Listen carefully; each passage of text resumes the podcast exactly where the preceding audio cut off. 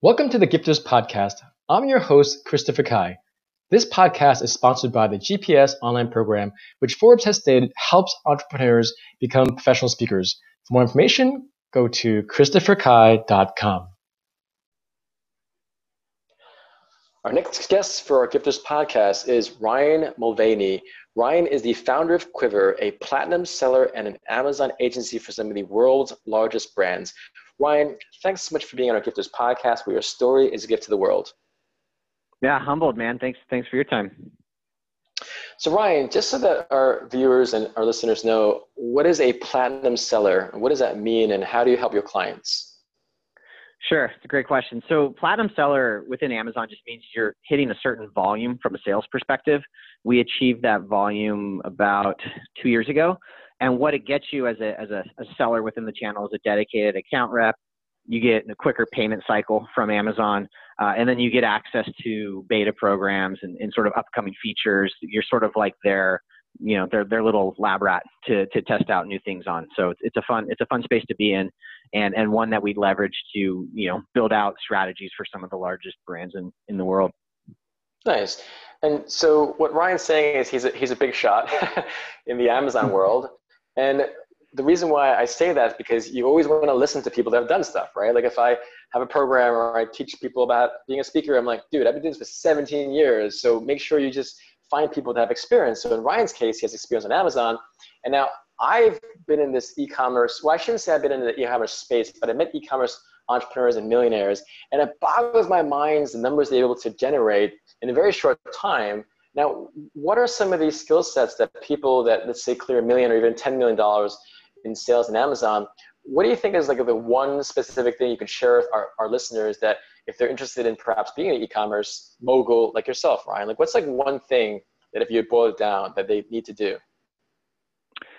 To me, it comes down to hunger and, and humbleness, right? So you're, you're hungry enough to go out and, and learn, and then you're humble enough to, to know that you're never going to know it all right? And even even now that we've been selling through Amazon, I've been selling personally on Amazon for about 10 years, had a, a real business around it for about five.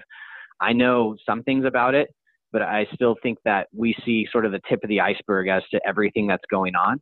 And just that sort of, you know, it's almost a paranoia where I, am always reading, I'm always learning, and, and, always trying to figure out what, what's sort of the next best thing coming to Amazon because you know it's it, it's very appropriately named after a river because if you look at it today and you look at it tomorrow, it's going to be two completely different landscapes, and it's up to us to to help navigate it.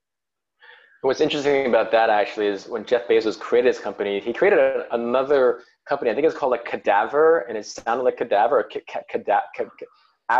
It sounded like Cadaver, and so he ended up changing his name.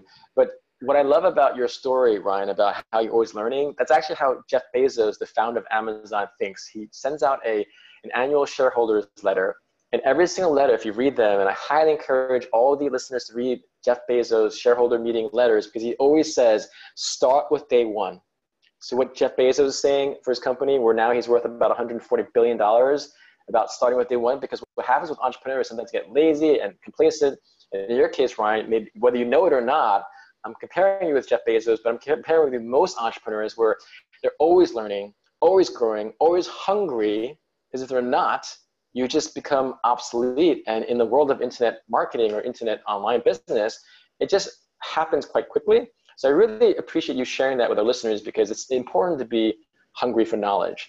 Now, this whole, you mentioned in your bio that you're a self uh, proclaimed Amazon alcoholic or Amazonaholic, yeah.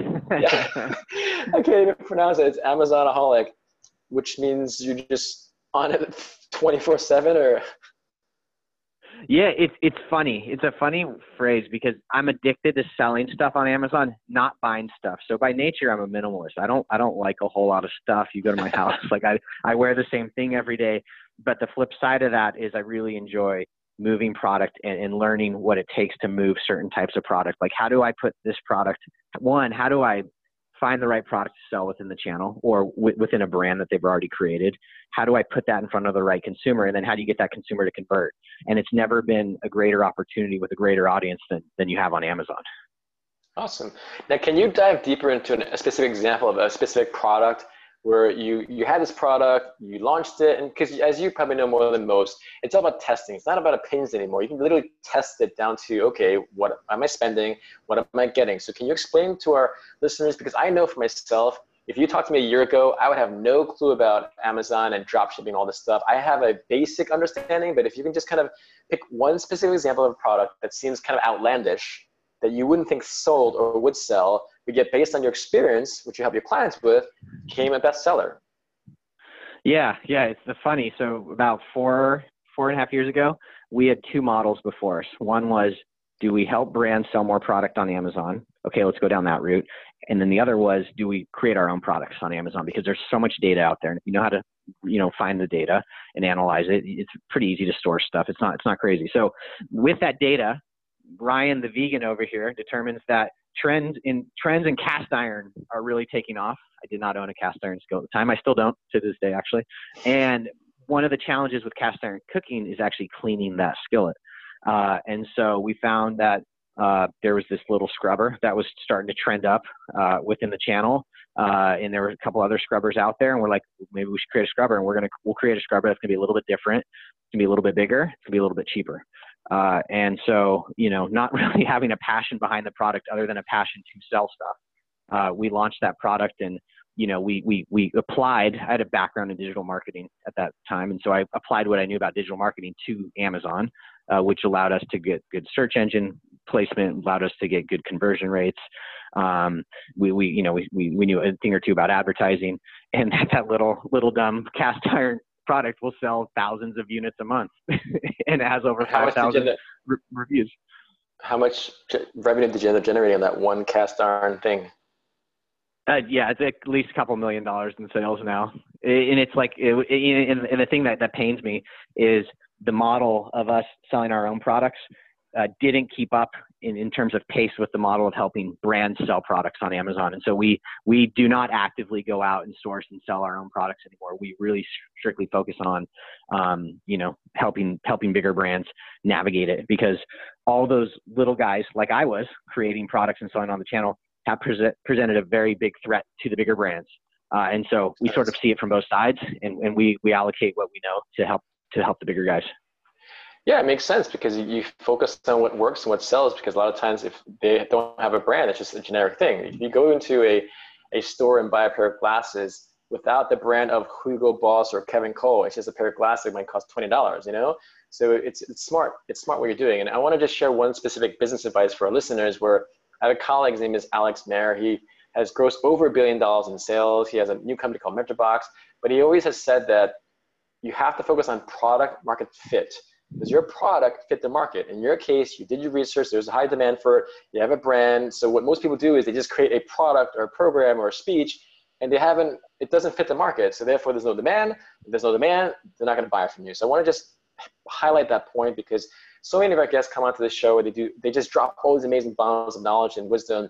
And I want as the host to make sure that our listeners know how powerful and important your knowledge is because it's all about thin slicing life everyone is at a certain point in life. You don't have to learn everything, but if you're in the e-commerce world, you should definitely reach out to Ryan by learning about him because he's cleared a certain threshold, and that's important because too many people give advice, but they haven't even applied it themselves. Like I can talk to people about books and speaking, and they've given four speeches. Now they have a program about teaching how people how to speak. I'm like, look, dude, find people that have done it so many times to the point where they can do it in their sleep those are the people you're going to learn from because while they're in their sleep, they can still give you advice that can help you make millions of dollars. So I want to just stress that to listeners that someone like Ryan sharing that meticulous, detailed research, demand, numbers, that's important. Now, when you say channel, what does that mean when you're saying I was looking at the channel?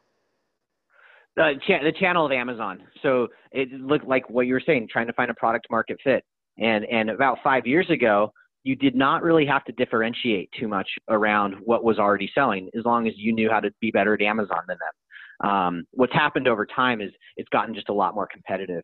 And so now when we look to do product market fits, I think you have, there's a whole another slew of uh, factors that you need to consider. But to me, sort of the two biggest points that I look for nowadays is one, if I don't even have this product in my hands, but I have, I have it conceptually, could I put it onto Kickstarter and raise money against it?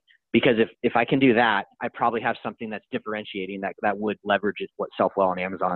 And then the other criteria that I look at it is if I have this product and I give it to an influencer that's getting hit up by everybody in the world, is it unique enough that they would care? And if it can check those two boxes, to me, you've got you've got a winner on your hands. But again, those that's that's not an easy feat to overcome. But that's sort of the, the way that I'm sort of evolving towards my thinking of bringing products to market. Nice, nice, nice. I always say that entrepreneurs see the islands of opportunity where everyone else sees ocean.